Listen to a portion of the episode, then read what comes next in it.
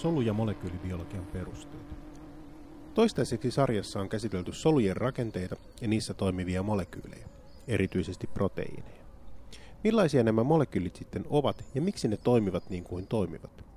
Tätä tarkastellaan tieteenalalla nimeltä biokemia, jossa nimensä mukaisesti biologisia ilmiöitä tutkitaan kemian menetelmien avulla. Tällöin mielenkiinnon kohteena on entistäkin enemmän ihmissilmälle näkymättömiä, minkä lisäksi moni on varmaankin joskus tuskaillut kemian oppimisen kanssa. Tämän kurssin puitteissa ohitamme kuitenkin erilaisten molekyylien nimeämisen ja reaktioreittien muistamisen keskittyessämme neljään elämän kannalta tärkeään molekyyliryhmään. Rasvat, sokerit, proteiinit ja nukleinihapot.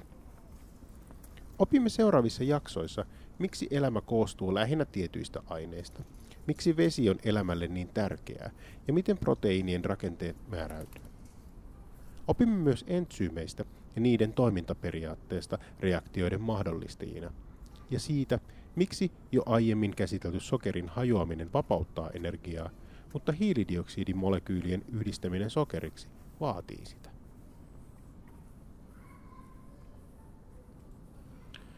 Kun pariston yhdistää sähköjohtoon, virtaavat elektronit plusnavalta miinusnavalle. Tämä perustuu Coulombin lakiin, jonka mukaan vastakkaismerkkiset varaukset vetävät toisiaan puoleensa ja samanmerkkiset hylkivät toisiaan. Coulombin laki on kuvattu yhtälöksi, jossa vetovoima on samansuuruinen kuin jakolasku, jossa varausten tulo jaetaan termeille, jotka kuvaavat varausten jakautumista ympäristössä. Siten suuret varaukset, jotka ovat lähellä toisiaan, vetävät toisiaan puoleensa tai hylkevät toisiaan voimakkaammin kuin pienet, kaukana toisistaan olevat varaukset. Suunnilleen neljätoista miljardia vuotta sitten maailmankaikkeus, tai se mikä sitä ennen oli, räjähti. Räjähdys oli erittäin kuuma, mutta laajetessaan se viileni, jolloin muodostuivat yksinkertaisimmat atomit, vety ja helium. Atomin keskellä on ydin, joka on positiivisesti varautunut, jolloin se vetää puolensa Coulombin lain mukaisesti negatiivisesti varautunutta elektronia. Vetovoima saa elektronin kulkemaan ydintä kohti kiihtyvällä vauhdilla, mutta samalla tavoin kuin alamäkeä laskettelevan polkupyörän nopeus on mäen alla huima, on elektronin nopeus atomin ytimeen päästyään erittäin kova, jolloin se sinkoaa jonnekin atomiytimen toiselle puolelle. Ytimestä poispäin kulkevan elektronin nopeus hidastuu ytimen aiheuttaman vetovoiman seurauksena, jolloin elektroni alkaa taas matkansa ytimen läpi toiselle puolelle. Tämä aiheuttaa atomiytimen ympärille elektroniorbitaalin, jonka ulkoreunalla elektroni kulkee hitaimmin vaihtaen suuntaansa. Kun maailmankaikkeus laajeni, tapahtui jotain erikoista. Muodostuneet kevyet alkuaineet kasautuivat ensimmäisiksi tähdiksi, joissa alkoi tapahtua ydinräjähdyksiä. Näissä vetypommeissa vetyatomit yhtyivät toisiinsa muodostaen raskaampia aineita, jolloin ytimessä on vaihteleva määrä protoneita ja neutroneita, ja näitä ympäröi sekalainen määrä elektroneja. Ytimien protonien määrän kasvaessa elektronit eivät voi jakautua sitä ympäröivään pilveen sattumanvaraisesti. Atomia ympäröivälle lähimmälle elektroniorbitaalille mahtuu ainoastaan kaksi elektronia. Tätä painavammilla atomeilla osa elektroneista joutuu kauemmas atomin ytimestä, jolloin miehitetään suurempia pyöreitä orbitaaleja ja toisinsa nähden pystysuorassa olevia keilamaisia orbitaaleja. Tällöin saadaan muodostumaan jaksollinen järjestelmä, jonka ensimmäisellä rivillä on kaksi ja kahdella seuraavalla kahdeksan atomia. Jos et usko, voit laskea orbitaalit vetyatomille käyttäen kvanttimekaniikan yhtälöitä. Mikäli et halua käyttää aikaasi yhtälön ratkaisemiseen, todettakoon, että Coulombin laki ja kolmiulotteinen maailmankaikkeus määrittävät jaksollisen järjestelmän rakenteen ja kaiken, mitä maailmassa on. Orbitaalien uskotaan olevan samanlaisia kaikille atomeille, mutta niillä olevien orbitaalien elektronien määrä kasvaa atomin massan kasvaessa. Periaatteessa elektronit miehittävät orbitaaleja siten, että ne ovat mahdollisimman lähellä atomin ydintä, mutta lämpimässä tämä ei täysin pidä paikkaansa. Lämpö tai joku muu energia voi siirtää elektronin kauemmas ytimestä. Elektronin virittymisellä, jossa se hyppää ylemmälle orbitaalille, on hyvin näkyviä vaikutuksia. Se nimittäin aiheuttaa aineelle värin. Teräsmiehen viitan atomit imevät energiaa, joka saadaan keltaisella tai sinisellä valolla. mutta sen sijaan Batmanin puvun atomit imevät kaiken väristä valoa. Siten edellisestä heijastuu punaisen väristä valoa, mutta jälkimmäinen näyttää mustalta. Virittyminen vaatii energiaa, jota saadaan esimerkiksi valosäteistä. Siksi myös elektroni pyrkii palautumaan takaisin. Tästä näkyvin esimerkki on fluoresenssi ja fosforenssi, jolloin elektronin palautumisen lähimmäksi atomin ydintä vapauttaa fotonin, eli valoa. Esimerkiksi vihreä fluoresoiva proteiini imee valoa, jolloin sen erään atomin eräs elektroni virittyy kauemmas ytimestä ja palautuessaan elektroni vapauttaa vihreää valoa.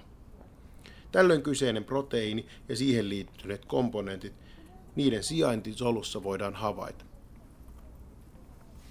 Kun kaksi vetyatomia törmää toisiinsa tähdessä, syntyy raskaampaa alkuainetta heliumia, jonka ytimessä on kaksi protonia. Mikäli tähän liittyy vielä lisää vetyatomeita, saadaan litiumia, berylliumia, booria, hiiltä, typpeä, happea, fluoria ja niin edelleen. Nopeasti ajatellen, tällöin erikokoisia atomeita syntyy sattumanvaraisesti, mutta erittäin raskaita atomeita kuitenkin harvemmin. Kun vielä otetaan huomioon, että osa maapallon alkuaineista löydetään ainoastaan syvältä maankuoresta, päädytään siihen, että merivesi koostuu lähinnä jaksollisen järjestelmän ylimmästä neljästä rivistä. Onkin luonnollista, että biologiset organismit ovat rakentuneet tarjolla olevista raaka-aineista,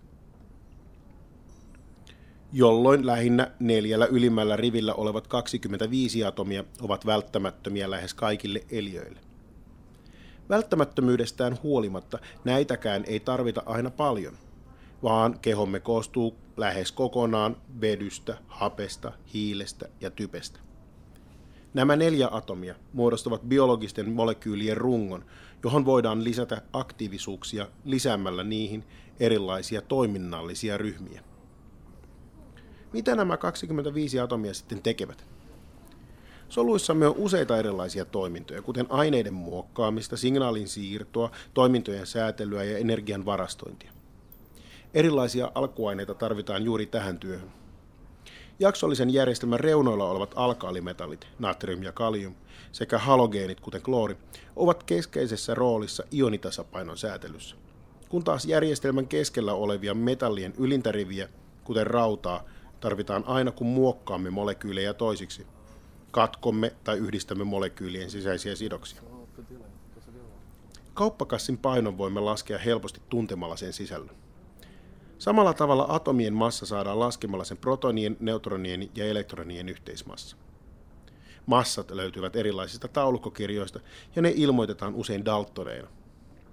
Tällä ei viitata Daltonin veljeksiin, vaan tuhatkahdeksansataaluvun alussa atomia, atomiteorian esittäneeseen englantilaiseen John Daltoniin, joka ei voinut valtiokirkkoon kuulumattomana saada yliopiston opetusvirkaa, mutta saattoi silti verrata kaasuatomien painoja suhteessa vedyn painoon.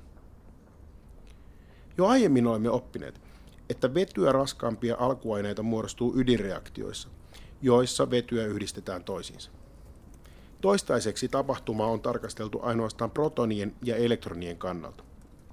Kuitenkin ytimessä on myös neutroneja, eikä ole mitenkään kirkossa kuulutettu, että jokaiseen atomiin näitä varauksettomia komponentteja tulisi saman verran.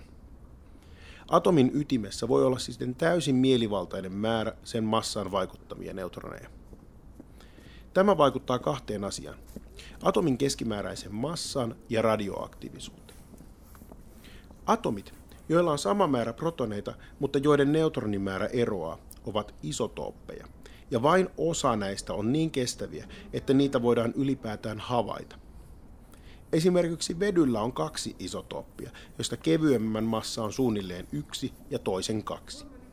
Koska kevyempi näistä on selvästi yleisempi, on vedyn keskimääräinen massa vähän yli yhden. Raskaammilla atomeilla massa on suunnilleen kaksi kertaa enemmän kuin protonien määrä, jolloin niiden summittainen atomipaino voidaan päätellä suoraan niiden sijainnista jaksollisessa järjestelmässä. Isotoopeilla on kaksi yleistä biologista sovellusta. Radioaktiivista eli hajoavaa isotooppia voidaan seurata eliön sisällä, minkä lisäksi erään hiilen isotoopin hajoamisaika on sopivasti joitain tuhansia vuosia, mikä voidaan käyttää hyväksi arvioitaessa näytteen ikää. On myös harvinaisempia sovelluksia. Hiljattain havaittiin, että merenpohjan kerroksista löytyy erittäin harvinaista raudan isotooppia. Kerrostuman syvyyttä ja linnunradan liikkeitä laskemalla päädyttiin johtopäätökseen, jonka mukaan maapallon lähellä räjähti aikoja sitten tähti supernovana, joka ampui pyörivään planeettaamme ohuen kerroksen tähtipölyä, tässä tapauksessa rautaa. Mutta miten voisimme mitata jotain niin pientä kuin atomit? Jos protoneita ja neutroneita on ytimessä suunnilleen yhtä monta, painaa lusikallinen hiiltä kaksitoista kertaa enemmän kuin lusikallinen vetyä. Mittauksissa käytetään juuri tätä ajattelutapaa. Laskusuoritusten helpottamiseksi on myös sovittu lukumäärä. kahdentoista gramman näyte hiilen isotooppia kaksitoista on Avogadron luvun verran atomeita. Amadeo Avogadro muuten oli Napoleonin sotien aikainen italialainen juristi, joka rupesi opiskelemaan fysiikkaa ja matematiikkaa. Hän kehitti ideaalikaasun lakia ja ideaa massan ja painon erottamisesta toisistaan. Hänen uraansa ei Daltonin tapaan estänyt niinkään uskonto, vaan kapinaallisuus Sardinian kuningasta vastaan. Avogadron luvun avulla päädytään eri atomien moolimassaan, joka on lukuarvoltaan sama kuin atomipaino. Muistamme kenties vielä kurssin alussa läpikäydyn Coulombin lain, jonka perusteella atomin ydin vetää elektroneja puoleensa. Siten jaksollisessa järjestelmässä oikealle mennessä atomien koko pienenee, koska ytimen positiivinen varaus vetää voimakkaammin elektroneja puoleensa. Samalla atomien halu ryöstää lisää elektroneja kasvaa. Ytimen vetovoima ei siis kohdistu pelkästään sitä ympäröiville orbitaaleille, vaan kaikkialle ympäristöön. Atomit törmäilevät toisiinsa jatkuvasti, ja onneksi näistä ei yleensä ole seurauksena ydinräjähdyksiä. Paljon tavallisempaa on, että atomit jakavat elektroneja päästäkseen pallon kaltaiseen symmetriaan. Pallomaisten elektronien jakautumisen tavoitteluun liittyy yksinkertainen oktettisääntö. Atomit pyrkivät joko täyttämään tai tyhjentämään uloimman elektroniorbitaalit, tai kuten usein sanotaan, elektronikuoren. Siten meille tutut atomit, kuten hiili, typpi, happi ja fluori, pyrkivät saamaan uloimmalle orbitaalilleen yhteensä kahdeksan elektronia.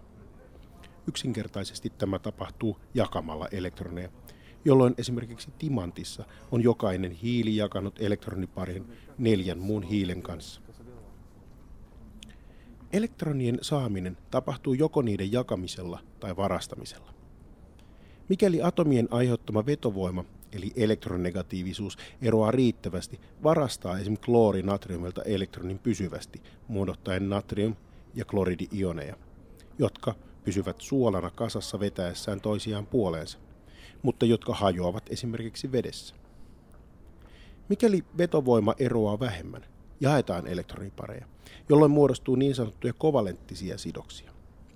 Näissä sidoselektronit voidaan jakaa joko tasan tai epätasaisesti, riippuen atomiytien aiheuttaman vetovoiman eroista. Näitä kutsutaan poolittomiksi ja poolisiksi sidoksiksi. Mikäli oktettisäännön mukaan atomilta puuttuu enemmän kuin yksi elektroni, voi se saada ne joko jakamalla elektroneja usean muun atomin kanssa tai jakamalla useamman elektronin saman atomin kanssa. Tällöin muodostuu kaksois- ja kolmoissidoksia, jolloin sidosten tekemisiin käytetään myös keilamaisia orbitaaleja. Nämä jäykistävät rakennetta ja voimistavat atomien välisiä sidoksia. Kaksois- ja kolmoissidoksilla on kaksi käytännön vaikutusta. Ne estävät sidosten pyörimisen, jolloin molekyylin rakenne pysyy enemmän tai vähemmän vakiona, ja molekyylin kolmiulotteiseen rakenteeseen sen merkitys kasvaa. Lisäksi monissa biologisissa molekyyleissä kaksoissidoksia on joka toisen atomin välillä, jolloin elektronit voivat sijaita näiden yhdistelmissä, niin sanotuilla molekyyliorbitaaleilla. Tällaiset molekyylit ovat usein värillisiä. Ionisidostin ja kovalenttisten elektroneja jakavien sidosten lisäksi atomit ja molekyylit vuorovaikuttavat myös muilla Coulombin lailla ymmärrettävillä tavoilla. Varaukset voivat muuttaa elektronitiheyden jakautumista muissa molekyyleissä, minkä lisäksi poolittomat yhdisteet vetävät toisiaan puoliensa hyvin heikoilla Van der Waals-voimilla. Heikkoudestaan huolimatta nämä voimat ovat tärkeitä pitämään proteiinit kasassa.